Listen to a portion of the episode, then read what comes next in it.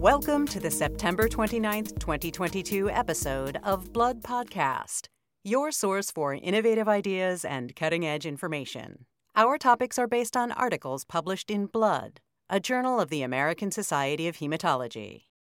Today, we'll learn more about the negative findings from the Phase 3 trial of ticagrelor for preventing vaso-occlusive crises in children with sickle cell disease discuss how residual cytoplasmic UBA1 contributes to the pathogenesis of VEXAS syndrome, and learn more about the impact of host T cell immunity in the response to chemotherapy in pediatric ALL.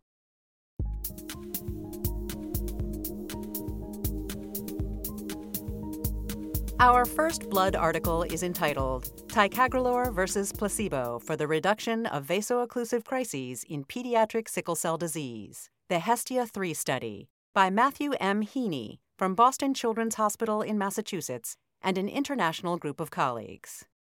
Patients with sickle cell disease suffer from a range of complications due to sickle hemoglobin, which leads to hemolytic anemia and to vaso-occlusive crisis. The chronic hemolysis promotes oxidative stress, inflammation, endothelial dysfunction, and vascular injury. Vaso-occlusive crises, or VOC, are caused by obstruction of microvasculature and associated ischemic tissue injury, and when pulmonary vessels are affected, results in acute chest syndrome. A recent study demonstrated that neutrophil platelet aggregation promotes vaso-occlusion in sickle cell disease, and experiments showed that inhibiting tissue factor upstream of platelet to platelet interactions can reduce the accumulation of neutrophil platelet aggregates in mouse lungs.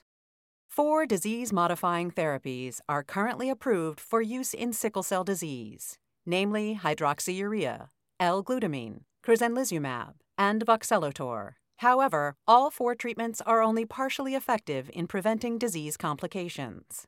As the pathophysiology of sickle cell disease is complex, it is likely that successful pharmacologic intervention will require the targeting of several pathologic mechanisms. In the current study, the authors hypothesized that antiplatelet therapy is a potential therapeutic option because sickle cell patients have increased platelet activation at baseline, with additional activation taking place during vaso-occlusive events. The antiplatelet agent ticagrelor is an oral reversible ADP P2Y12 receptor antagonist used to prevent myocardial infarction and stroke in adults at increased risk of thrombotic events. Prasugrel, a different ADP P2Y12 receptor antagonist, showed a trend toward efficacy for decreasing VOC in children with sickle cell disease in the Phase 3 DOVE trial. The sickle cell program with ticagrelor, also known as Hestia, was therefore designed to assess the potential therapeutic benefits of ticagrelor using doses targeting greater platelet inhibition than was observed in the DOVE trial. Phase 2 studies of ticagrelor showed that this agent was well tolerated, with a low bleeding risk and adverse events consistent with only common medical issues in sickle cell disease. The Hestia 3 trial aimed to evaluate the safety and efficacy of ticagrelor compared to placebo in preventing vaso-occlusive crises in pediatric sickle cell patients, and the results are described in this Blood article. This Phase 3 multinational study enrolled a total of 193 patients at 53 sites across 16 countries on four continents between September 2018 and October 2019. Patients had either hemoglobin SS or hemoglobin S beta 0. Study participants had to be between 2 and 17 years old, weigh at least 12 kilograms, and had to have experienced at least two vaso-occlusive crises in the past 12 months the subjects were randomized one to one to weight based doses of ticagrelor or matching placebo. The primary endpoint was the number of vaso-occlusive crises, defined as the number of painful crises, including those monitored at home, and or acute chest syndrome, or ACS. Secondary endpoints included the duration of painful crises, number of ACS events, and number of VOC requiring hospitalization or ER visits. The effect of ticagrelor on platelet activation served as an exploratory endpoint.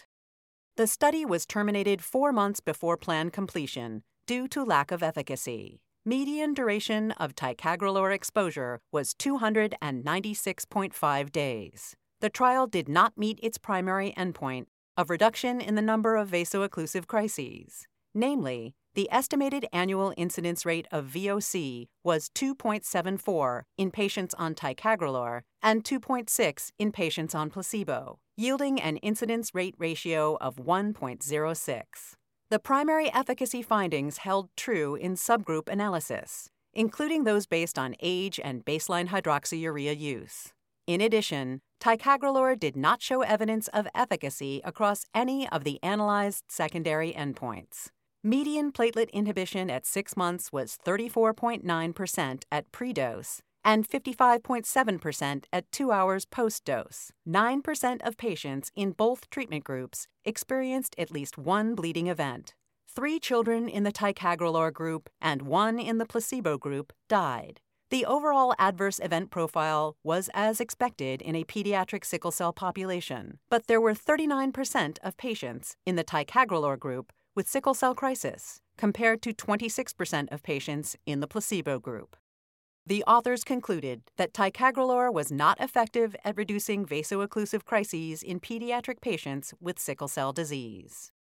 In an accompanying commentary, Lydia Pecker from the Johns Hopkins University School of Medicine in Baltimore, Maryland, and Patrick Ellsworth from the University of North Carolina Blood Research Center in Chapel Hill note that the promising preclinical data demonstrating that P2Y12 inhibition decreased platelet activation and aggregation did not translate into a clinical benefit in the Hestia 3 trial. This is the second negative study to show that P2Y12 inhibitors are not sufficient to prevent vaso-occlusive crisis in children with sickle cell disease. Pecker and Ellsworth note that the future of treatment may very well involve multi agent approaches. For example, in preclinical models, inhibiting both P selectin and platelet GP1B alpha more effectively attenuated platelet neutrophil aggregation than inhibiting either protein alone. Hestia 3 is also a useful reminder of enduring disparities in sickle cell disease outcomes, Pecker and Ellsworth add. The four children who died in this study were all from Africa or Asia, indicating that aggressive care expansion and investments in critical infrastructure are needed in this part of the world. They are optimistic that the Hestia 3 findings will inform future studies and mechanistic approaches to treating sickle cell disease reporting region specific care standards and trial data in multinational studies is also needed to improve the care of people with sickle cell disease around the world, many of whom would benefit from access to established interventions, as well as trials focused on developing novel therapies.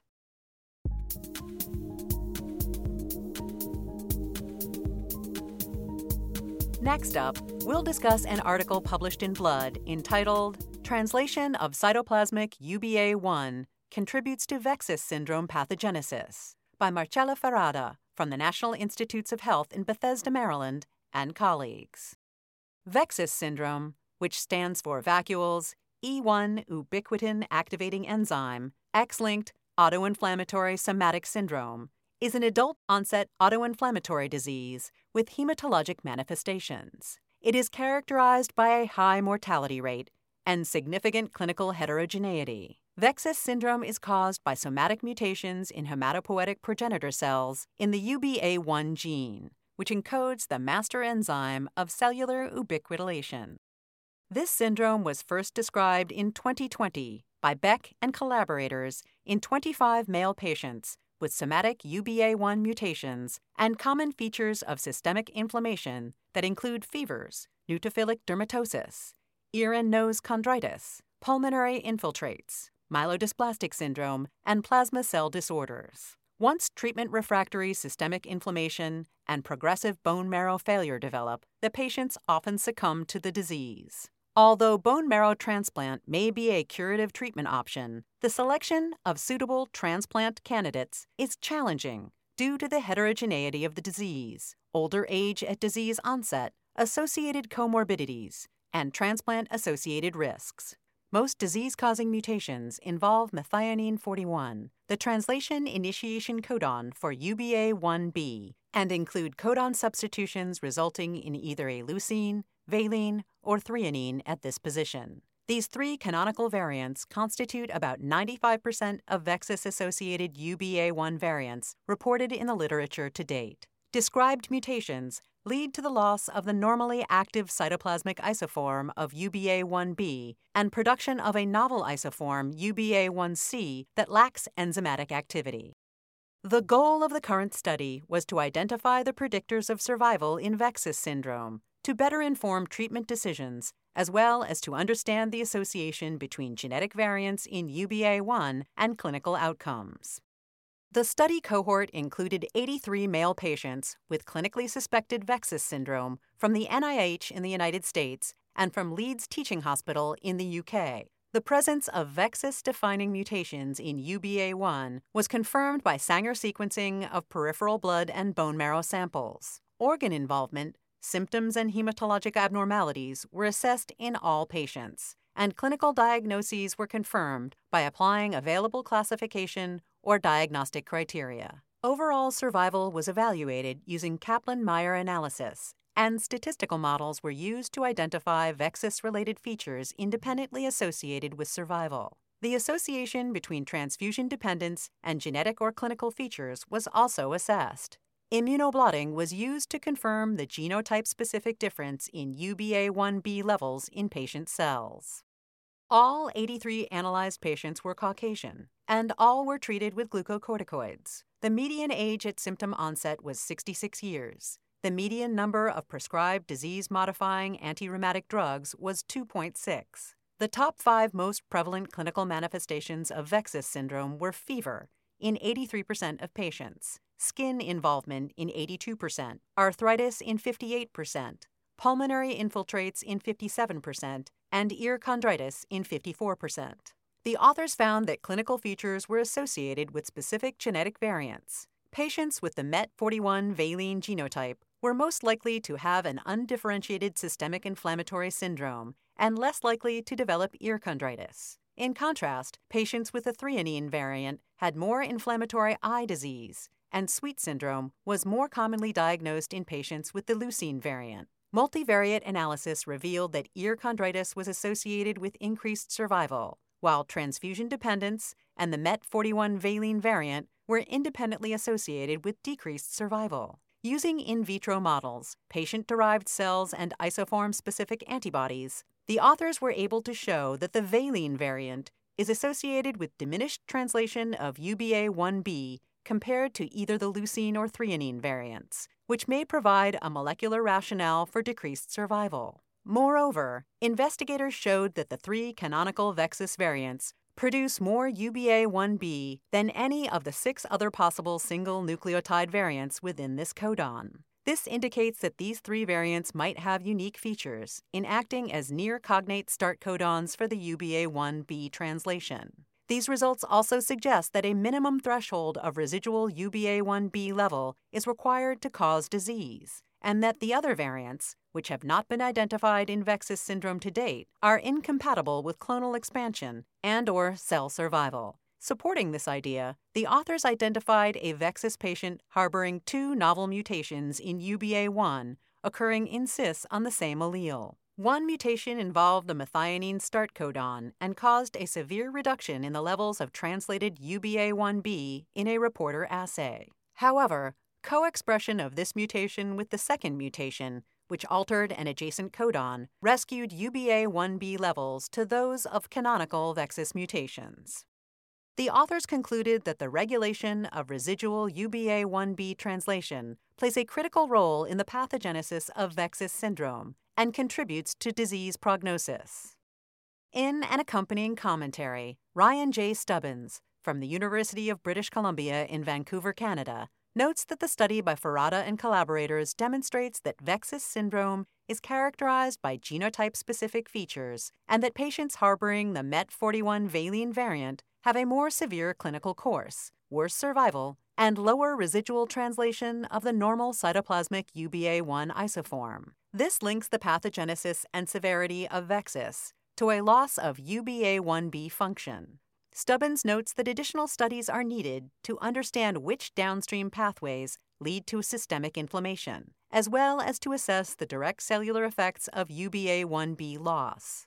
Some questions that remain include whether patients with the MET41 valine variant should be treated with allogeneic marrow transplantation and if there are any differences in therapeutic responses between VEXAS genotypes. In addition, future research should decipher whether therapeutic approaches aimed at restoring UBA 1b function within cells could prove effective in VEXAS syndrome.